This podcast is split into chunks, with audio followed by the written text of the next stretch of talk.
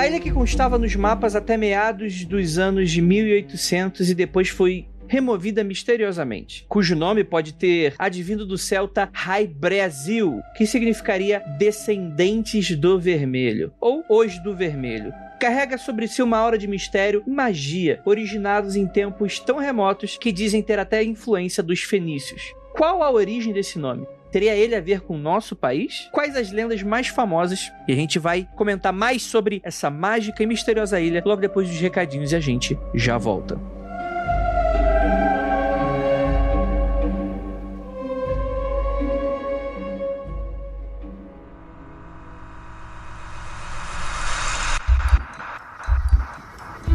Nada de errado com seu áudio. Adentramos agora através dos seus sentidos. Estamos preparando você para o que vai acontecer nos próximos minutos. Além do que conhece por tempo e espaço, o contato com algo além. Não conte para ninguém e nunca olhe para trás, pois este é Mundo Freak Confidencial.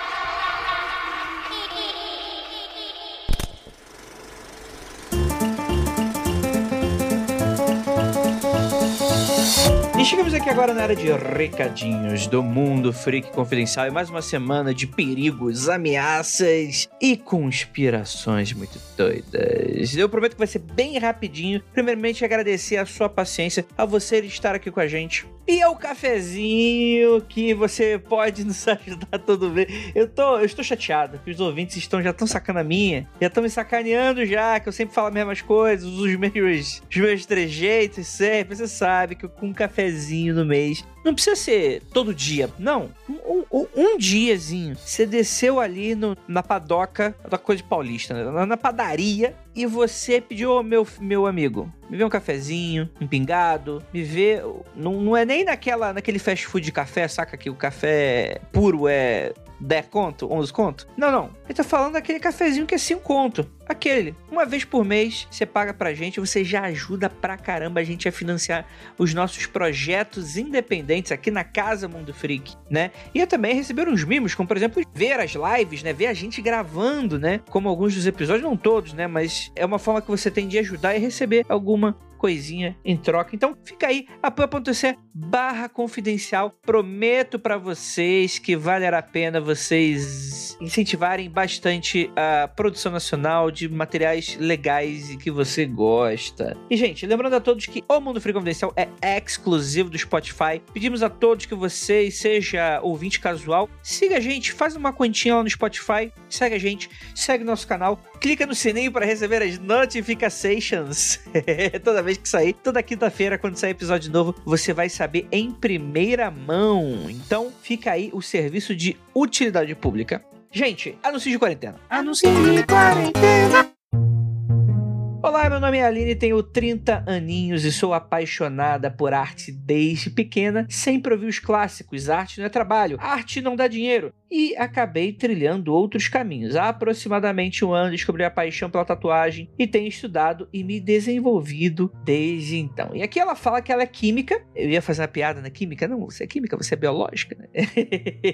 ela é química né, da profissão e está tendo uma transição de profissão. E, naturalmente, a pandemia trabalhou muito, né? Porque ela é uma tatuadora e trabalha com aquele estilão, saca? Aquarela, que, que tá super na moda. Eu, eu acho que assim, eu não conheço nada das tendências de tatuagem, né? O meu na moda é o que tava há cinco anos atrás, mas que continua estendo, continua estendo na moda ainda. E, cara, eu tô dando uma olhada aqui no trabalho, traços finos, muito pontilismo. Cara, que identidade irada. Então, para você que tá procurando uma tatuadora aqui de São Paulo, em um estúdio na República, cara, fica aqui a recomendação do trabalho da Aline, né? Que ela também se chama Ni, é o seu nome artístico. E vou falar pra você, Nina. Tiver uma promoção de tatuagem.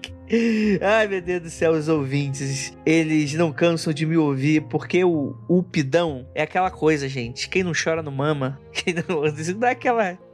Né? Não, não, vou pedir, naturalmente. Não vou, gente, quem não pede nada de graça e tal. Se você quiser presentear, presentei. Mas não, não, não tô, inclusive, eu não tô falando isso porque. Não, não, não. Claro que não. As coisas têm valor. A gente precisa. Brasileiro. Brasileiro precisa precisa aprender a dar valor à arte. É isso aí. Mas se puder, assim, pô, gostei do teu estilo, hein? Dá um descontinho aí pra gente.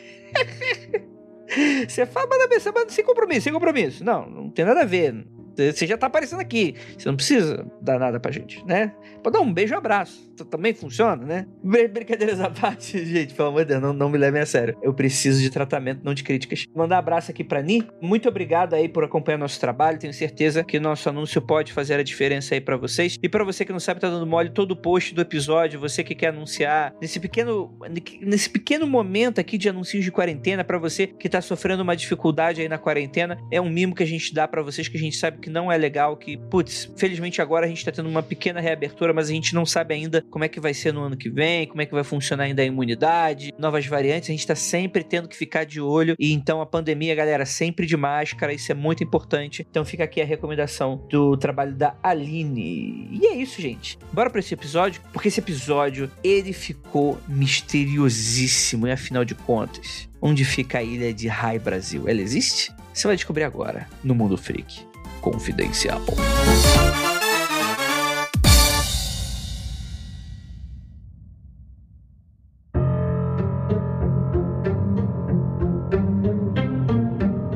Belas noites, queridos ouvintes. Tudo bem com vocês, meus queridos? Eu sou André Fernandes e hoje vamos averiguar uma mitológica ilha que descansa em algum lugar na imaginação do homem, ou quem sabe um dia já teria existido, ou quem sabe existe e estão tentando esconder da gente. A gente vai descobrir aqui hoje com o nosso professor de história, Rafa Jacona. É, assim, é um assunto muito bom. E com esse nome, a maioria das pessoas que estão ouvindo, que chegam aqui, vão achar que é na costa do Rio de Janeiro ou da Bahia. Não é não, tá, gente? É em outro lugar. Europa. E temos aquele nosso queridíssimo O Hell.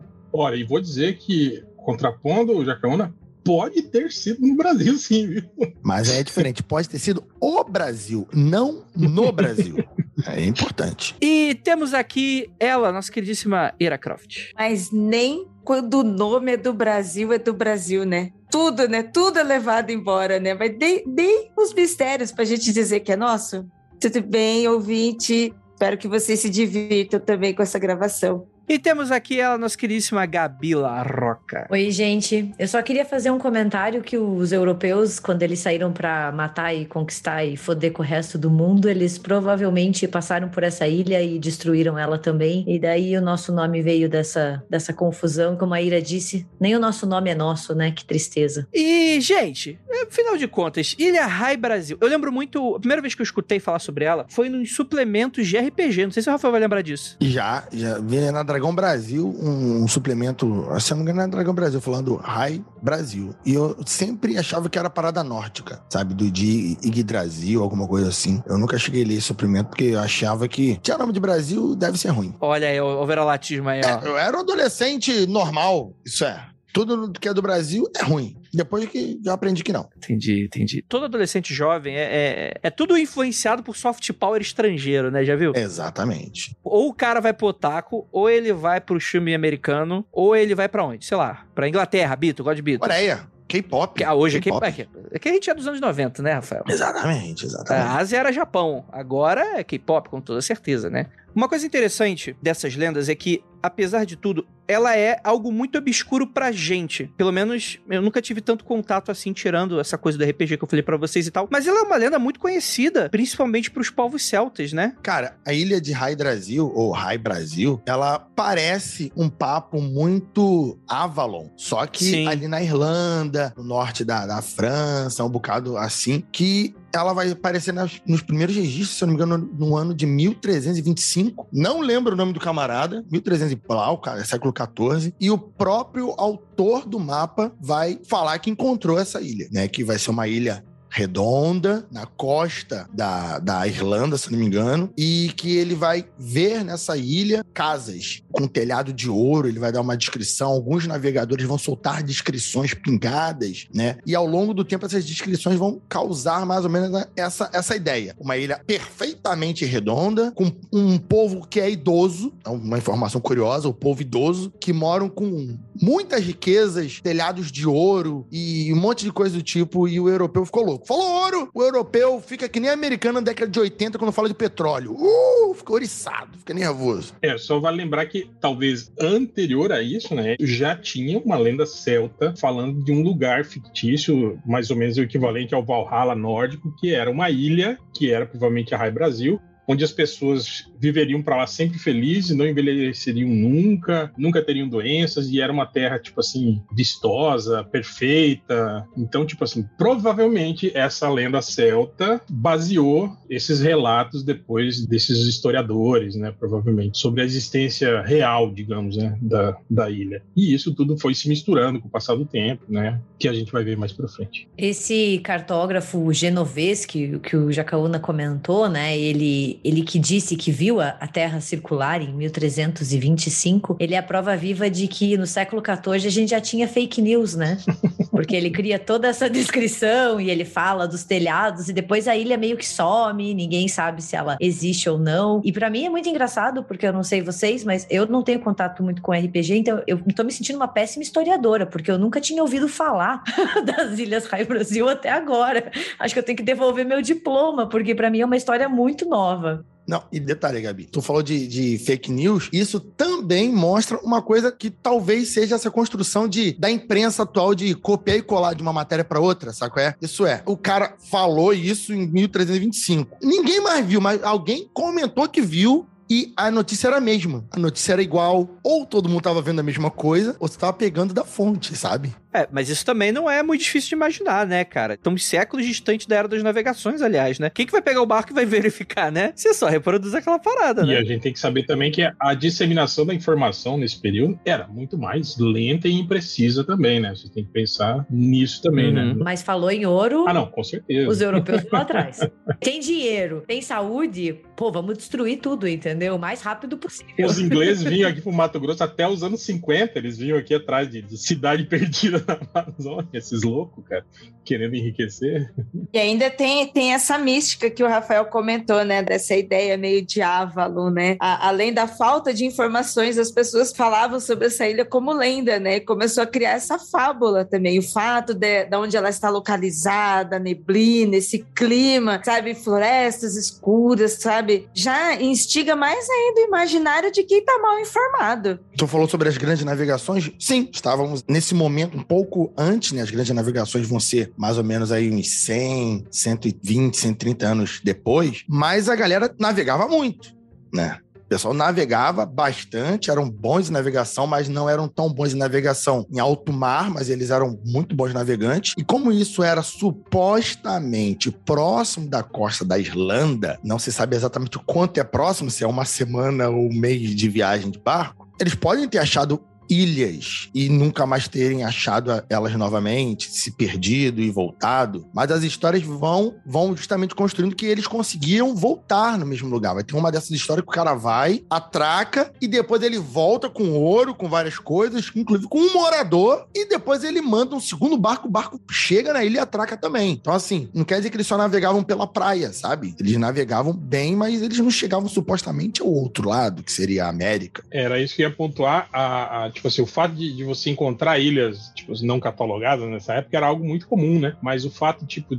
isso que o Jacano tá apontando, de você ter civilização e eles ter conseguido, é, pelo, pelo que o cara fala, tipo assim, eles estabeleceram comunicação fácil com esse idoso, o idoso explicou coisas para ele, de como funcionava, né? O que tinha acontecido na ilha e não sei o que. Talvez isso possa ser algo mais, mais voltado pro fantasioso do que propriamente o fato de só encontrar ilhas, né? A gente vai ver depois depois no decorrer, que tem várias outras. Essa aí já mudou de, de localização conforme a, os relatos, né? E, e a, até as descrições de como ela era, de como o povo lá que habitava lá era fisicamente, muda também, né? Então, eu acho que tem grandes indícios de esses relatos estarem falando de vários lugares diferentes mas que foram atribuídos tudo ao mesmo, à mesma lenda, entende? Eu acho que eles podem ter chego, inclusive até a costa da América aí, talvez, quando eles citam o povo de pele dourada, por exemplo, né? Que habitava a, a, ilha, né? Pô, isso pode ser muito, muito os índios sul-americanos, né, cara? Sim, tem bem cara, né? E se você pensar bem, é lógico que eles falam da, da costa da Irlanda, né? Então, acho que a localização era mais ou menos a 320 quilômetros da costa da Irlanda. Então, não dá para comparar, obviamente, né, com, com a distância que era a costa da América, por exemplo, né? Mas é como a gente falou, a gente não sabe se eles estão falando exatamente dos mesmos lugares, né? Tal. Já chegaram a cogitar que talvez fosse uma das ilhas do, do arquipélago de Açores. Inclusive, em Açores tem lá um Monte Brasil, que é, não é em homenagem ao nosso Brasil, e sim em homenagem a esse, esse Brasil celta, justamente por isso, porque a ilha foi confundida com, com a ilha Brasil da lenda, né? Então tem, tem vários vários pontos aí que podem fazer essa lenda se, se, se, desmembrar por diversas ilhas, diversas localizações diferentes aí, como se fosse o mesmo lugar. Havia uma vertente que dizia que talvez o nome do nosso país, né, Brasil, viesse dessa lenda, né, dessa ilha mística, né, e que o Brasil foi batizado por causa disso. Mas isso é, é algo que é, que é, muito pouco aceito, assim, é, é entre a comunidade, né. Primeiro porque o Brasil não se chamava Brasil desde o início, né, cara. A gente teve até chegar no Brasil que foi descendência da, da, da exportação do pau-brasil, né, que tinha esse nome de Brasil porque Brasil é que a gente mudou, né, o termo. A gente usa o braseiro hoje em dia, né, que é, é tipo é, brasa incandescente, né eles chamavam o pau Brasil, era como tipo pau em brasa, porque era avermelhado e, tipo assim, eles faziam a correlação de que o pau tava em, em brasa, entende? Ele tinha coloração vermelha como se ele fosse é, brasa. Então daí vem o nome Brasil e aí, por consequente, o nome do país virou Brasil, que significa isso, em brasa, né? Em, em vermelho, na cor de brasa. É só uma, uma, uma coincidência de que a ilha, a ilha tem esse mesmo nome, mesmo porque o nome Brasil, a grafia não é exatamente exatamente igual à nossa, né? Ela tem várias outras, é Brasil, Brasil, Brasil, tem várias outras grafias diferentes na linguagem celta, né? Sobre isso. Eles até falam isso, né? Que é, é que Rai é, é, é, ilha, né? Seria tipo a ilha dos descendentes de Bres, né? Tipo, seria um clã de Bres, alguma coisa assim, né? Que não tem é, o mesmo a mesma etimologia nossa, né, que vem do latim de, de brasa, né? Então é só uma coincidência mesmo, né? Pelo menos essa é a versão mais aceita, né? Mas tem umas estranhas coincidências que talvez o idealizador do desenho da bandeira do Brasil fosse um entusiasta da ilha de Rai Brasil e fizesse essa correlação, porque dizem que o desenho do globo central, é, cortado pela faixa branca, onde tem o lema positivista ordem de progresso, é exatamente a representação gráfica de como era a ilha Brasil nas, nessas cartas antigas, que era uma ilha circular cortada pelo meio, assim, como, como se tivesse um canal que separasse a ilha em duas, assim, né? Então é provável que o cara que criou o desenho da bandeira, que eu não lembro o nome, né? Fosse um, um, entusiasta da lenda e resolveu colocar esse easter egg na nossa bandeira, né? Aproveitando as grafias similares aí da ilha lendária com o nosso Brasil. Mas a princípio o nome Brasil, nosso Brasil, não tem nada a ver com a ilha a ilha celta aí de, de High Brasil. Então quer dizer então que esse papo de a nossa bandeira jamais será vermelha é esquisito, né? Esse é papo de maluco, rapaz. Como o Hel falou aqui durante cinco minutos, Brasil é exatamente referente ao cor da brasa, fogo, sabe? Vermelho. Então o Brasil é vermelho, meu irmão. E você não gostou?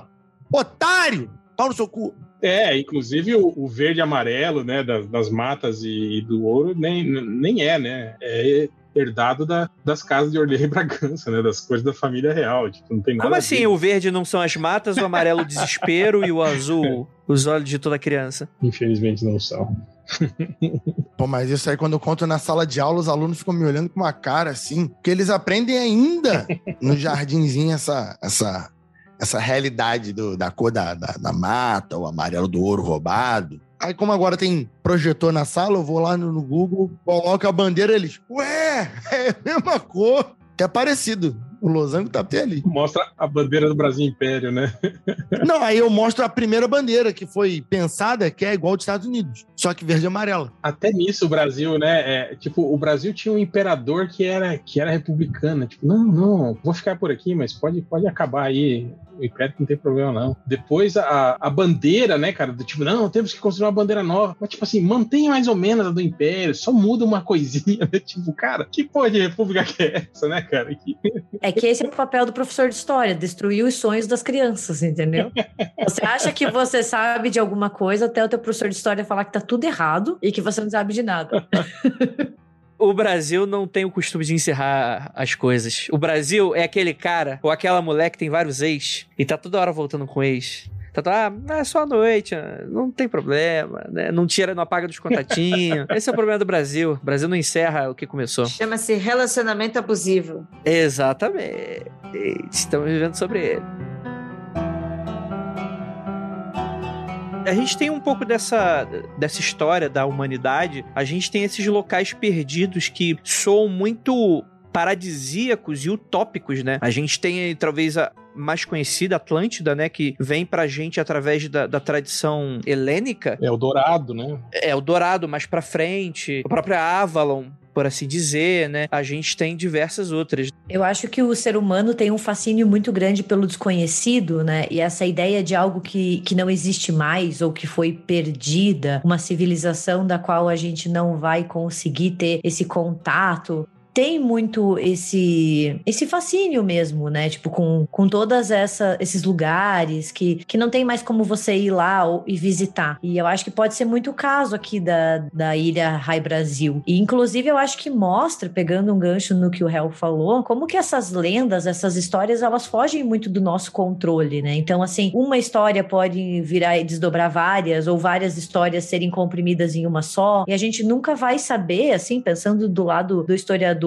qual é a origem e qual é o final, sabe? Da onde começou. A gente só tem o produto ali. Isso eu acho muito, muito interessante, porque tem várias teorias e todas elas podem ser verídicas, dependendo do que você quiser acreditar. Sim. Essa teoria que eu vi, vocês viram, vocês comentaram agora, que poderiam chegar na costa do Brasil, cara, ela é muito. A não ser que tenha uma, uma corrente marítima que leve direto para, sei lá, a Bahia, cara, é muito longe a Irlanda do Brasil. Se tu me fala que chega, sei lá, em Nova York, eu acredito. Agora, se tu fala que, que chegou no Suriname, na Venezuela, porra, talvez. Agora, no Brasil, mano, é mais longe ainda, sabe qual é? Mas se a gente levar em consideração, tipo assim, o Pedro Álvares Cabral, ele levou 44 dias. Só que ele passou por 20 dias de calmaria em que ele pouco evoluiu, assim, né? Mas, digamos, depois eles chegavam a fazer o percurso entre Portugal e o Brasil em até 27 dias, 30 dias, assim, eles conseguiam, né? 30 dias no mar e você navegando com equipamento que você consegue se identificar e saber para onde você tá indo, né? Uhum. A gente tá falando de 1300 e pica, né? Que os caras não tinham porra nenhuma, né? E a embarcação eram bem menores, modestas, né? Isso para você atravessar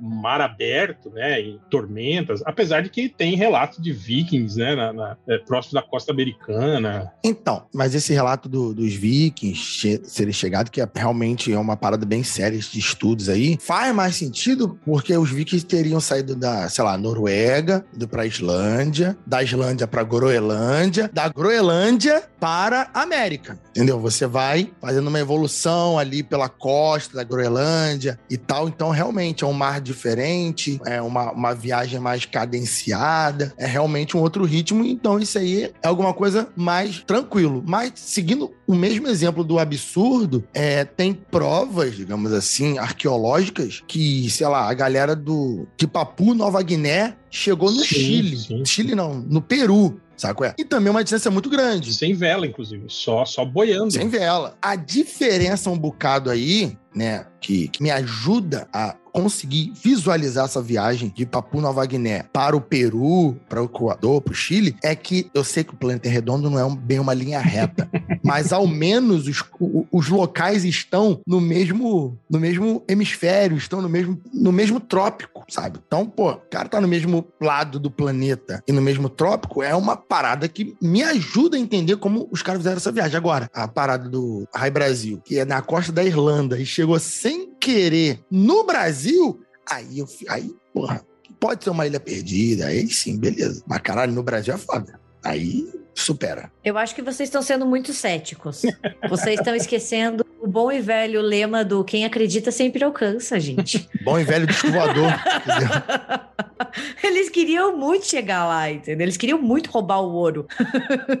Eu gosto disso que você tá falando, Gabi. De roubar ouro. Porque é muito bom roubar o ouro dos outros, né? Né, seus da puta português safado? Não, o que eu quero falar é que, tipo assim, eu fico parando pra analisar, porque, novamente, é, retratando um pouco sobre essa construção de conhecimento que a gente tem. Eu não me surpreenderia se, em algum momento, a gente descobrisse que, de fato, o Rai Brasil poderia ter muito a ver com o Brasil dentro de um ponto de vista de histórias que vão se aglutinando. No sentido de que vocês estão presos aí nesse lance da, da Irlanda, mas isso da Irlanda pode ser um nome já dado de algum outro rolê que deram, falar, putz, tem uma ilha por ali, só que assim, qual a distância, qual a quilometragem, quantas milhas náuticas, não tem como medir, né? Então é só aquelas lendas que vão sendo passadas, às vezes até no formato de boato, ó, tem uma parada por ali lá que uns falam que o pessoal tem pele dourada, outros falam que tem umas brumas muito doidas, né? Por exemplo, tem esse relato aqui do, do povo vermelho, né? Que os celtas eles falavam, né, que chegava um povo aqui que iam comercializar o cinábrio, que é um tipo de minério vermelho, e ia embora e através das brumas, né, desapareciam, né, nunca mais voltavam. Então, assim, soa para mim essa história como se fosse uma grande lenda que vai se aglutinando, se aglutinando, se aglutinando, até a gente formar uma coisa mais específica. Talvez por a gente conhecer essa parte mais celta, talvez o Rai Brasil esteja mais distante da gente, mas algum outro povo mais próximo daqui, a gente esteja falando da mesma ilha, e as lendas se juntaram de alguma maneira. Eu não acho que isso seja impossível, por exemplo. O que eu ia falar é com relação a isso. Talvez não seja exatamente o Brasil, talvez seja, tipo assim, povos ameríndios, né? Que eles talvez não tenham, eles podem ter chego, sei lá, naquelas ilhas do caribenhas, alguma coisa assim, entende? Uhum. É, o que eu quero dizer é que, tipo assim, é que é, essa lenda, ela sai desse escopo de costa da Irlanda, entende? Chega um momento em que os relatos sobre ela, sobre o povo que se vê nela, você vê características de diversas outras etnias, assim, que seriam posteriormente descobertas oficialmente, entende? Eu acho que é meio que a Gabriel falou também, de, de da gente ter, tipo assim, assim, se concentrando numa lenda só, tipo assim, vários relatos de lugares diferentes e que as pessoas, tipo assim, associam a essa realidade que eles têm ali de, de High Brasil, entende? Sim, com toda certeza, né? A gente tem aí, por exemplo, um pouco das descrições sobre tecnologia, riqueza e deuses. De acordo com os celtas, o lugar seria a casa de uma população abastada, tecnologicamente avançada, com torres de telhado de ouro, domos gigantescos e criação de animais perfeitamente saudáveis. Já para algumas versões, a gente teria uma casa para deuses do panteão irlandês. Aí lembra bastante, de fato, Valhalla, ou talvez até Avalon, de, de certa maneira, né? Que para quem não sabe, a gente está citando um pouco dessas terras, né? Avalon, ele seria essa ilha mística do povo povo fada, né? Que a gente teria o final das histórias do rei Arthur, terminaria com ele chegando em Avalon, essa terra prometida, que é muito interessante. E, e eu fico imaginando que essas histórias de ilhas perdidas, elas são muito essa epítome do. A, a grama do vizinho é mais verde, né? Porque todas elas são incríveis, são maravilhosas, tem ouro, tem fontes de juventude, tem tecnologias super avançadas, é, são povos que têm o domínio da medicina, né? Parece uma fantasia, né? Isso é muito doido, né? Que eu, eu, acho que fala muito sobre como era o, o, sentido e o instinto do explorador pra época, assim, né? De você imaginar que a ilha do outro lado do mar, ela tem sempre muito mais coisa do que a sua tem, né? É claro que né, cada povo ele vai ter o recurso que eles buscam, né? Acabando com o seu do seu território, você vai em procura de outros. Não necessariamente os outros povos têm a mesma, a mesma relação com os recursos que você tem com aquele, né? Como por exemplo o ouro, né? Claramente os povos ameríndios eles têm outra relação com os minérios ditos preciosos e que vão ser aí o brilhar a menina dos olhos dos europeus mais para frente, né?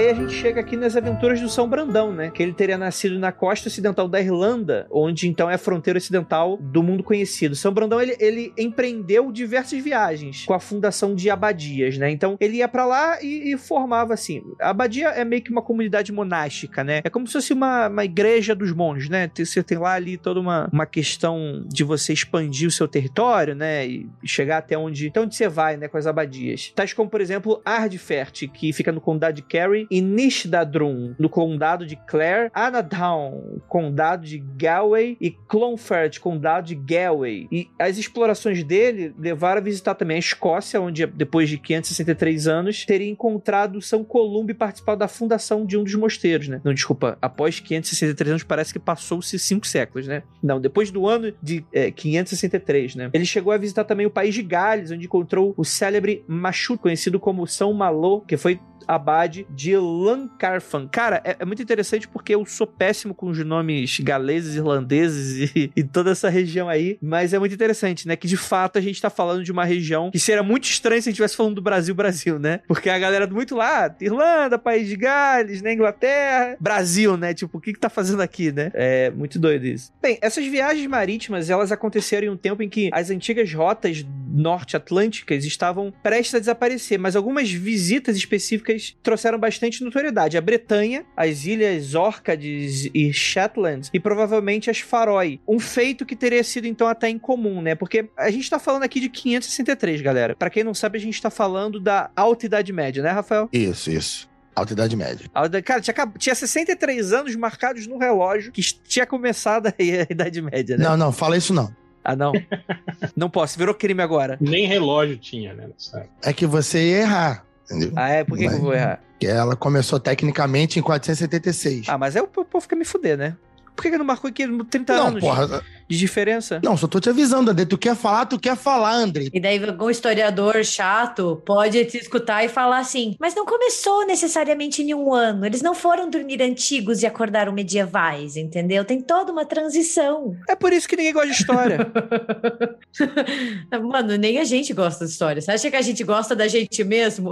A gente se odeia. Cara, isso estava muito, muito, muito distante da, da- das rotas marítimas comerciais que a gente está conhecido no, no descobrimento do Brasil. A tecnologia não, não tava, não tava é, acertada ainda, gente. Então isso realmente é um feito muito incrível. Fazer esse bate-volta entre a- essas ilhas é um feito muito interessante, né? O que, de fato, né? Como vocês próprios devem estar imaginando, né? tem muito mais a ver com, ao invés de você extrair recursos, com você levar a palavra, né? E até os confins do universo levando a palavra, né? É até outro, outra mentalidade para essa época. Bem, na sua biografia, a Vita Santi Brendani, que eu acho que talvez não seja biografia, mas uma radiografia. Eu não sei se o São Brandani. Ah, se é São, é santo, né? Então é santo. Então é a radiografia. Segundo a sua radiografia, a Victa Santi Brendani, cuja cópia mais antiga é datada por volta do século X, transformou-se num dos escritos mais lidos da Alta Idade Média e mereceu inclusive várias versões e traduções, né? É, Livros eram também algo muito muito interessante. Agora é interessante porque eu tô falando aqui século X. Tem quase cinco séculos aí da morte do malandro e é onde que a biografia dele fez sucesso, né? Então imagina a quantidade de lendas absurdas que deviam ter também, né? E de questões da oralidade da tradição da época, né? É, e é interessante pensar que, que a gente está falando aqui do século X, e como existiram várias versões e traduções, nada impede de terem sido colocados uns acréscimos,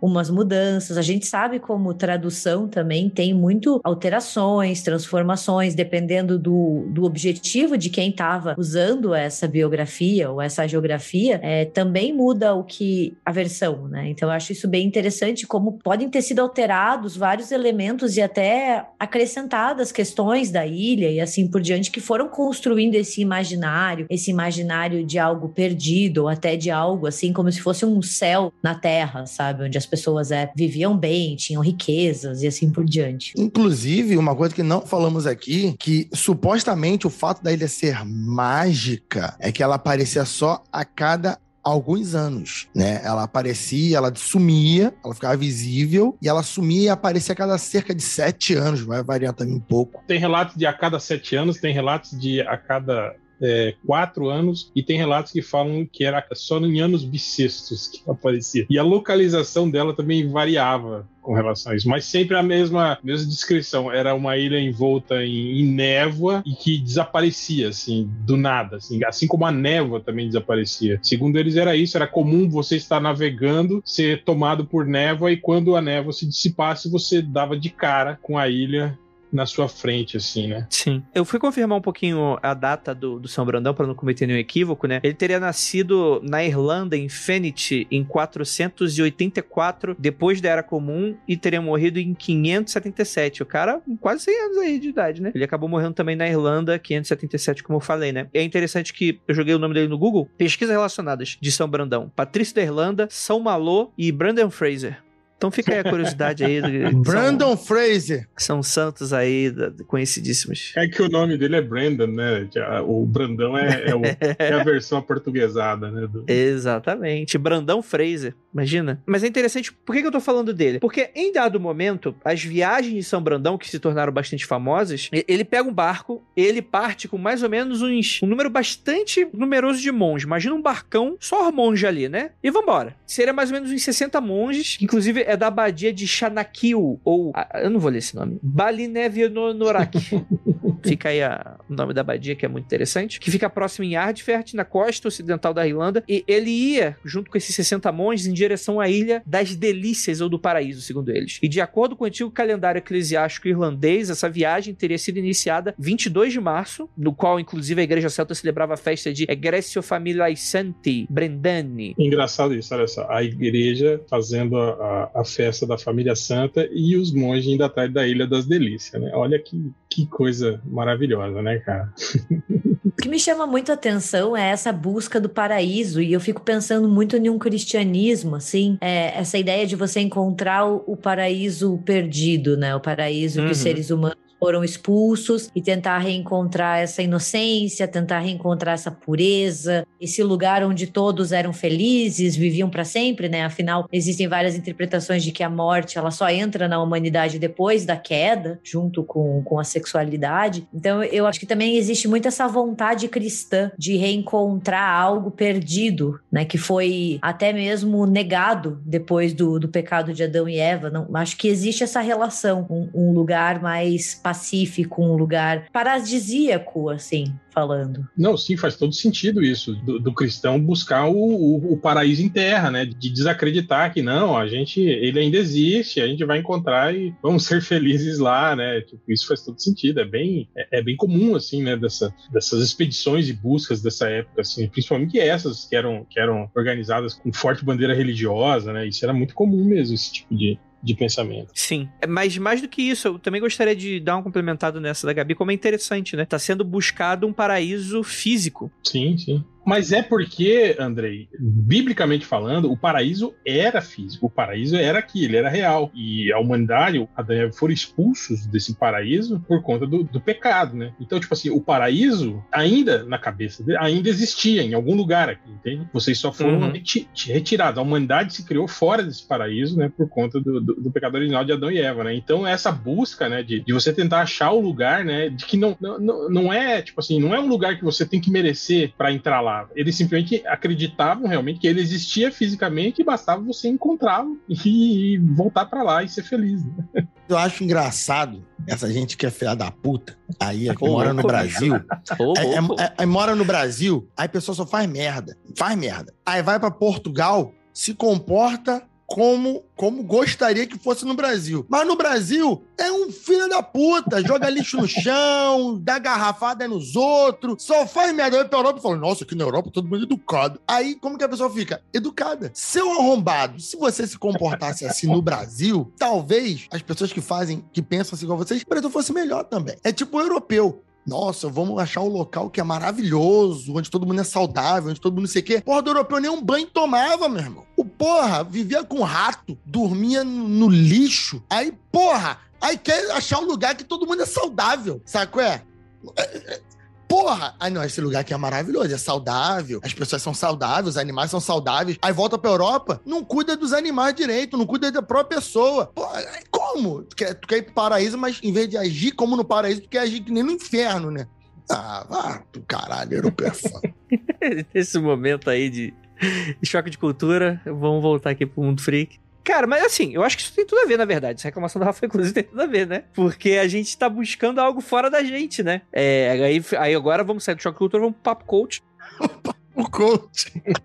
Porque no fundo o Raio Brasil está dentro de todos nós. Pior que se for pra gente fazer analogia cristã, realmente vai ser se, e na própria Bíblia, né, se encontra depois diversas viagens por esse paraíso, tanto físico quanto espiritual mesmo. Então, uma coisa acaba relacionada à outra, tanto quando os hebreus saíram e foram para a Terra Prometida, em Canaã, e eles nunca chegaram, só chegaram dois. Então, tipo, toda essa fábula também de busca de um lugar perfeito, de busca onde o, o Deus estará ali recebendo por essas pessoas, se repetem depois e, e se repetem em analogias também. Aí eu fico perguntando, caraca, o que que um GPS nessa época não tinha economizado de tempo essa galera, né? É isso aí. Mas aí, o que que acontece? Tá lá, aquela homarada, tudo, aquelas roupas, aquelas vestes de monge, tudo no barquinho lá. Beleza, vambora. Dizem que depois dessa partida, eles teriam de fato chegado à Terra Prometida, o paraíso, que seria, segundo as descrições, uma terra de indescritível beleza e luxuriante vegetação. Infelizmente, a narrativa não indica que rota eles seguiram, né? Por isso, essa verdadeira localização desse paraíso de São Brandão permanece até hoje um mistério. Muita gente liga à terra de Rai Brasil para a época. Só queria fazer um breve comentário, né? Que, que eles foram, a terra é de indescritível beleza, com vegetação, devem ter rolado umas surubinhas lá também. e daí ninguém quer dizer a verdadeira localização, né? Tipo, eles não indicam a rota. Hum, como que vocês chegaram lá? Hum, a gente não sabe, veja bem, a gente perdeu os registros. Aham. Gabi, é Noronha. É Noronha! Não, isso aí tem muita cara também de que os caras saíram, não encontraram porra nenhuma e, e aí inventaram essa história só pra não ficar mal na fita. Não, a gente encontrou uma ilha foda pra caralho. Porra, tudo muito lindo, muito bonito, sabe? Tem muito isso também, cara. Né, o, o Atreus? Né? Ah, Atreus. É, é, foi a ilha maneira, ilha maneira. Agora, isso que o que, que tá falando aí, André, é legal, tipo assim, a gente vê que depois eles falam, né, que a, a localização dessa ilha, nos mapas medievais, elas iam do Atlântico Norte, passava ali pela costa da Irlanda, Terra Nova, Açores, Antilhas e até as Canárias. Tipo, cara, se você olhar no mapa, é uma área muito grande, sabe? Tipo assim, de variação. É, é, inclusive, tipo, se você pegar uma ilha das Canárias e uma ilha do Atlântico Norte, dificilmente você vai encontrar florestas frondosas numa ilha do Atlântico Norte, né? Geralmente é aquelas ilhas de pedra cheias de musgo, né, cara? Então, eu chutaria, né, que se eles realmente chegaram numa ilha e não estavam de caô, eles devem ter chegado a alguma ilha ali de, de Antilhas e, e, Canárias, né, que provavelmente, né, mais perto do, do Equador e, e, as florestas, a configuração de, de geográfica, assim, uhum. ia, ia, ia, ser muito próximo disso que eles estão falando, né, cara? É que uma vegetação muito diferente, né? Não, exatamente, né, cara? Do que uma ilhota lá na, na, na costa da, da, Inglaterra, Irlanda, que é tudo pedra e musgo, né? Exato, né? Tem pinheiro e tundra, né, no negócio. É. É interessante que é, é, o Brandão volta. Por que, que ele volta? Porque se eu encontro uma ilha dessa, eu fico, não volto. Mas ele volta consegue se achar, né? E aí, é, é, as ilhas ficaram conhecidas como Ilha do Brasil ou Ilha Brandanianas também, né? Inclusive, é, isso incentivou pra época do Renascimento uma cultura de descobrimento. Isso correu no mundo cristão da época, falou, porra, o Brandão chegou lá, encontrou o paraíso, voltou e tal. Aquela parte da Irlanda, da onde ele saiu, virou meio que uma terra de peregrinação pro pessoal tentar investigar, tentar achar esse paraíso. Então, é, é muito interessante é, é todos esses movimentos em, em, em volta, né? Dessa terra prometida, né? Que nunca mais apareceu, né? Ou pelo menos a gente não sabe qual é. Eu acho que quanto mais inatingível a terra é, né? Quanto mais longe, mais difícil, mais existe a ânsia de chegar, de encontrar, porque fica aquela coisa assim, até um objeto de consumo junto com uma fé, né? Com uma ideia assim de existe um lugar melhor, existe um lugar onde tudo é mais belo e sei lá, até mais safado, porque eu acho que eles faziam um monte de suruba nesses lugares, entendeu? tu tá fixa na suruba, hein? Você não viu nada é ainda, pandemia. Ô, louco, bicho. não, falando sério. Ó a cara dos dois. Gente, Idade Média é mó surubo o tempo inteiro. Você acha que a galera ficava rezando nas missas? Claro que não. Queria era descobrir as Ilhas da Suruba. Mas, falando sério, eu acho que existe muito assim, quanto mais difícil de alcançar, quanto mais longe, quanto mais místico for, maior fica a vontade. Daí você cria até esses centros de peregrinação, que você não sabe onde fica direito, mas o fulano disse que é muito bonita, que é muito perfeita e assim por diante. Sim. E esse comentário acho que é muito pertinente, porque dialoga um pouco com essa coisa de você ver um pouco dessa grama do vizinho que a gente comentou mais cedo, né? As histórias têm muito sobre essa questão da Terra Prometida. Me lembrou, por exemplo, aquele filme do Guilherme Del Toro, o do Fauno, Labirinto do Fauno. O Labirinto do Fauno, né? Em que você tem a, a, Terra Prometida, é a Terra da inocência, né? Que nunca se perdeu, né? Que assim, é um pouco dessa ideia de ser algo que você às vezes só chega, inclusive, na morte, né? É muito interessante um pouco dessa ideia correlata. É algo tão distante que você só chega naquele momento em que você não pode mais aproveitar, talvez, né? Ou, ou daquele momento que é tão de perfeição e sublime que você não conseguiria atingir no mundo físico, mas só no mundo das ideias, né? Então dialoga muito com um pouco desses desejos humanos e dessas paixões que nós temos com relação aos ideais que nós cultivamos e que nós pretendemos chegar, né? Eu acho que tem tudo a ver que é, além de tudo, né? Foi o que a Era falou mais ou menos, né? É ter muito dessa coisa do cristão, mas eu acho que isso é muito humano, né? De você buscar esse, esse infinito do, do tipo assim, por exemplo, o Neil Gaiman fala muito isso nos livros da magia, né? De você enxergar Atlântida como sendo esse paraíso subjetivo que a gente foi expulso e da qual a gente nunca mais alcançou, né? Em que a gente perdeu e a gente sente um pouco de falta disso tudo em dado momento, né? E, e as religiões falam sobre a gente buscar um pouco disso, né? toda religião, né, pelo menos religião como a gente conhece é algo muito eurocêntrica, né? tem diversas tradições religiosas que às vezes se encaixam um pouco no que a gente conhece por religião, mas sei lá, por exemplo, a gente tem a roda de Sansara do hinduísmo, né? A gente tem o próprio paraíso cristão, a gente tem diversos relatos desses locais, né? Avalon, nós temos, enfim, a gente já falou diversas vezes aqui no podcast, né? Valhalla, diversos desses paraísos, né, que estão lá para falar um pouco sobre esse mundo ideal e que a gente não não chega perto durante vida, né? Isso é muito interessante. Estamos falando também de uma época em que as jornadas eram muito longas, né? E que realmente levavam uma vida, né? Então, seja dentro do cristianismo, ou seja dentro de outras outras etnias, outros lugares, como a gente citou aqui, falando de um tempo em que a jornada levava uma vida toda, a conquista, o sucesso daquilo que a pessoa buscava, daquilo que esta pessoa estava buscando, já era o seu paraíso mesmo e já estava ali no seu pé de morte morte, sabe? Sabe aquela conquista da casa própria, gente, que se leva a vida toda e aí quando você consegue, você já tá velhinho ou vai ficar para sua família, você já tá morrendo porque às vezes você, às vezes você morre e nem terminou de pagar. Olha só, é, é uma jornada de uma vida toda ainda também.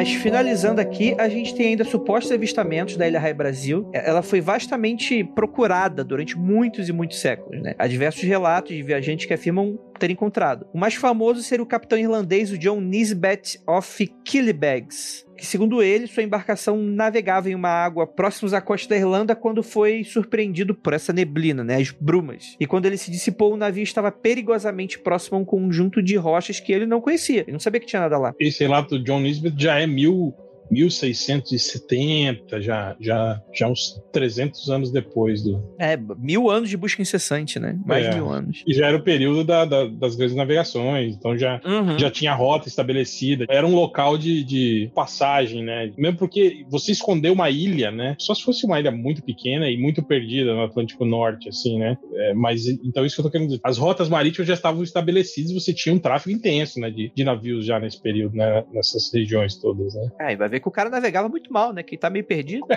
Entrou na neva e rolou isso, né? Ou vai ver você não, estão, você não estão alcançando o suficiente ainda. Que isso aí é um desses típicos casos de, de realidades paralelas que a cada ano bissexto, a cada sete anos, acontece um alinhamento planetário no centro da galáxia que faz que, que os mundos paralelos se aproxeguem. E assim essa ilha aparece, que fica no local que é muito melhor do que esse, esse lugar aqui. É, a ilha de Lost. Então é mais ou menos isso. É mais ou menos isso. É realidade paralela que a cada tempo ela dá uma prochegada e o sortudo chega lá. O problema é que o sortudo nunca consegue. Tem 150 anos mais ou menos, que eu acho que ninguém relata que, que passou por lá então... Mas aí o que, que acontece? Ele chega nesse lugar, ele encontra os rochedos, ele fica bastante desorientado, desce a âncora e eles descem, né? Eles, em teoria, teriam passado um dia inteiro em Rai Brasil e retornaram para Irlanda levando ouro, prata e um velho habitante da ilha. É assim, eu fico bastante preocupado se esse velho eh, foi perguntado se ele queria sair da ilha, né? Isso é, é algo, né? interessante para se ter dúvida. E o pior é que parece assim que o velho é mais um objeto, sabe? Tem o ouro, a prata e o velho. Então, assim, eles colocaram tudo dentro da mala e foram embora. Exatamente, né? Segundo os relatos, né, nessa ilha existiriam tocas gigantes de coelhos e um mago que vivia em uma torre. Mas muitos falam que pode ser apenas uma obra de ficção de um escritor chamado Richard Head. Tem relatos sobre essa, essa visita do John Nisbet, que eles comentam que esse velho, não sei, magicamente provavelmente falava a mesma língua que eles, né? Porque eles falam que o velho relatou o que aconteceu, né? Que eles falam, inclusive, que eles desceram do navio, né? Foram até a ilha, encontraram um castelo na ilha, bateram na porta do castelo e não, não, não foram atendidos, né? Então presumiram que talvez o castelo estivesse vazio. E quando eles voltaram e acamparam na praia, pela manhã eles receberam a visita desse velho e esse velho daí contou que eles todos ficavam presos dentro do castelo e não sei o que. E falam desse mago e que o encanto se quebrou com a presença dele. E isso tem muito a ver com esse relato desse conto de fada aí, que talvez se misturou com a história real do uhum. John Nisbet nesses, nesses anos todos que se passaram aí. Então é isso que a gente fala. A gente não tem a precisão histórica do que é relato mesmo do capitão e do que foi acrescentado aí dessa obra ficcional aí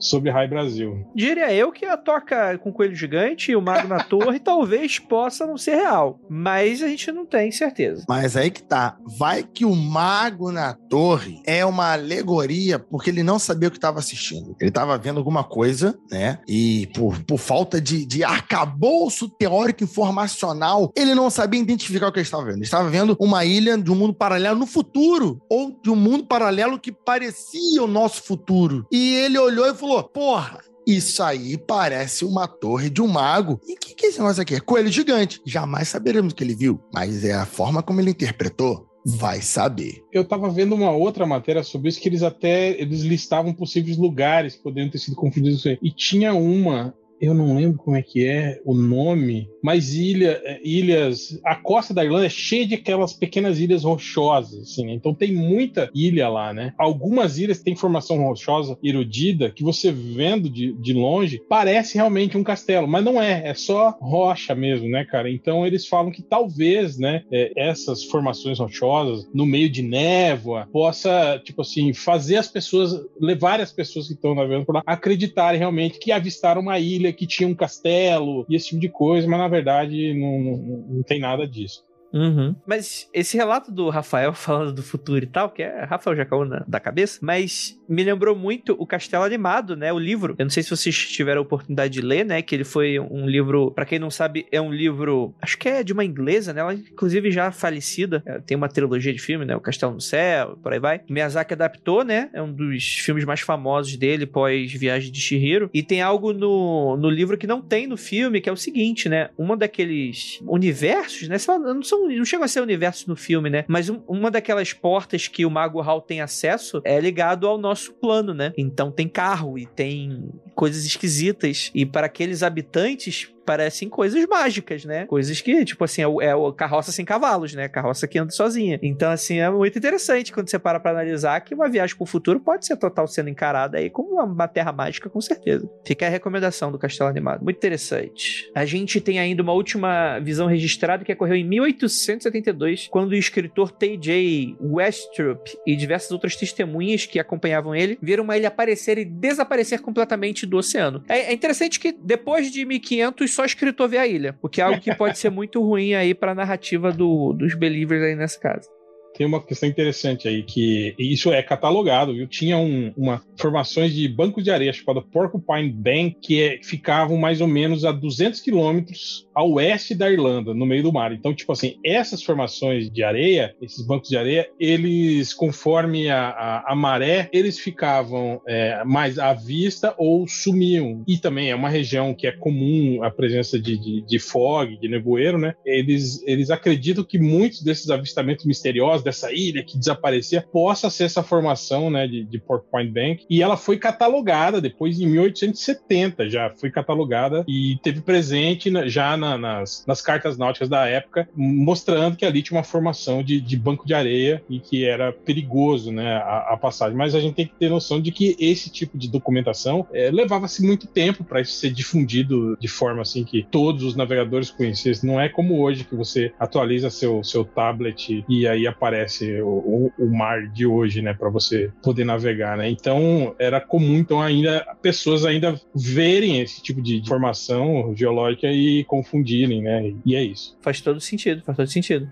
tipo assim, essa coisa, essa hora misteriosa que eu vejo as pessoas mais, mais propensas ao, ao, misticismo darem, dizendo que a, a, ilha misteriosamente sumiu das cartas náuticas a partir de tanto, né, de, de 1800, né, e que isso é muito estranho. Na verdade, não é muito estranho. Ela sumiu das cartas náuticas justamente por isso, porque foi o período em que, depois das grandes navegações e rotas comerciais sendo estabelecidas, eles chegaram a catalogar perfeitamente os, litorais e as ilhas e retiraram dos mapas as ilhas fictícias que não existiam, que não tinham comprovação. Então foi por isso que Rai Brasil sumiu das cartas náuticas. Não tem nada de, oh meu Deus, esconderam a ilha. É, simplesmente porque ela não existia no local onde ela estava indicada no mapa. É, foi por isso que ela sumiu. Bem simples, né? Ela sumiu porque não tá lá. Exatamente. Ela sumiu. Mesmo que ela apareça a cada sete anos, ela não tá lá. Então tem que sumir da carta náutica. É simples. Pronto. É que ela tá em outra dimensão. Exatamente. E ela só aparece na, no, no, nosso plano a cada sete anos. E daí é muito rápido para você conseguir catalogar ela usando instrumentos tecnológicos. Pensem nisso. Exatamente, exatamente. A cada sete anos ela aparece no Google, tenho certeza. Exato. Se tirarem uma foto, ela vai estar tá lá.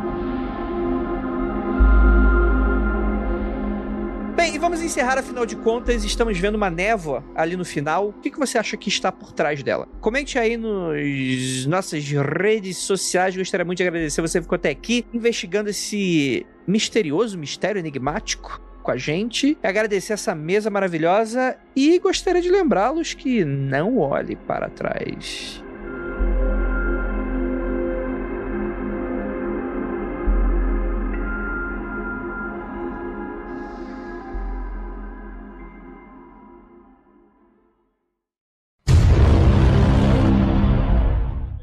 O John Nisbet aí fala, inclusive, sobre, sobre ter encontrado coisas, né? Pode continuar ainda, desculpa aí. Eu só queria pontuar o, o ano, na verdade. Nossa, eu fiquei até com dó do réu agora. A de mim você não ficou, né? Interrompido bruscamente, grosseiramente para essas pessoas. agradecer essa mesa maravilhosa e gostaria de lembrá-los que não olhe para trás, porque você vai ver um navio com 60 monges indo em sua direção. Pelados. Né? Levantando a batina, fazendo pirocóptero. Que isso, bicho? São os monges, eles estão chegando. mundofreak.com.br